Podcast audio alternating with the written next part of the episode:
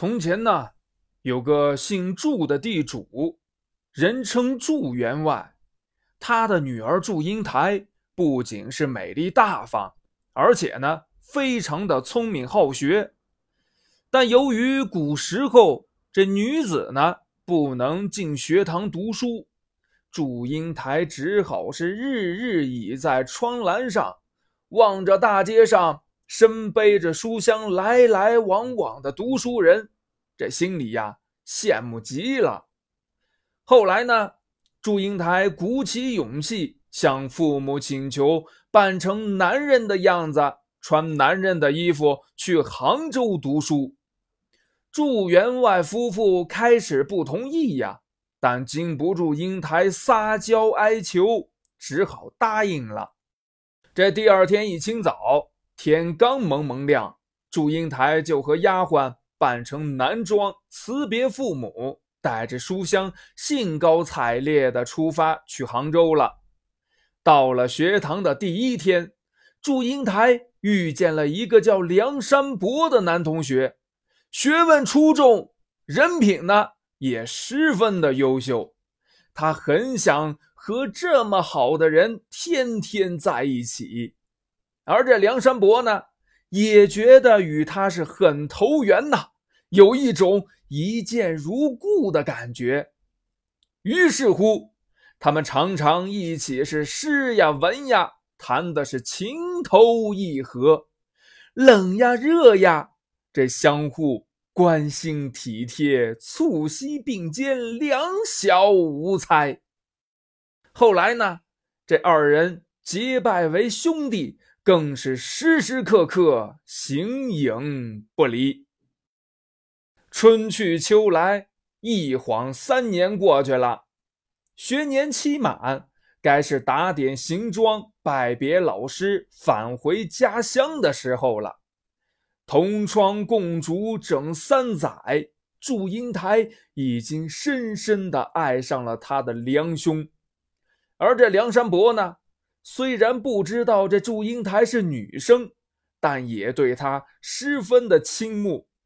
他俩恋恋不舍的分了手，回到家后都日夜思念着对方。几个月后，梁山伯前往祝家拜访，结果令他是又惊又喜。原来这时呀。他见到的祝英台已经不再是那个清秀的小书生，而是一位年轻貌美的大姑娘。再见的那一刻，他们都明白了彼此之间的感情早已是心心相印。此后，梁山伯请人到祝家去求亲，可祝员外哪会看得上这穷书生呢？他早已把女儿许配给了有钱人家的少爷马公子。梁山伯顿觉万念俱灰，一病可就不起了。没多久呢，这梁山伯呢就病死过去了。听到梁山伯去世的消息，一直在与父母抗争以反对包办婚姻的祝英台，反而。突然变得异常镇静，他套上红衣红裙，走进了迎亲的花轿。路过梁山伯的坟前时，忽然间飞沙走石，花轿不得不停了下来。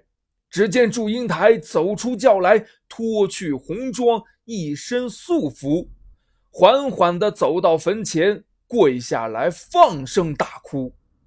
霎时间，风雨飘摇，雷声大作，轰的一声，坟墓裂开了。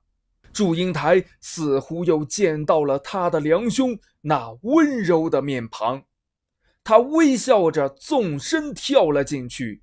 接着又是一声巨响，这坟墓又合上了。这时风消云散。雨过天晴，各种野花在风中轻柔的摇曳，一对美丽的蝴蝶从坟头飞出来，在阳光下自由的翩翩起舞。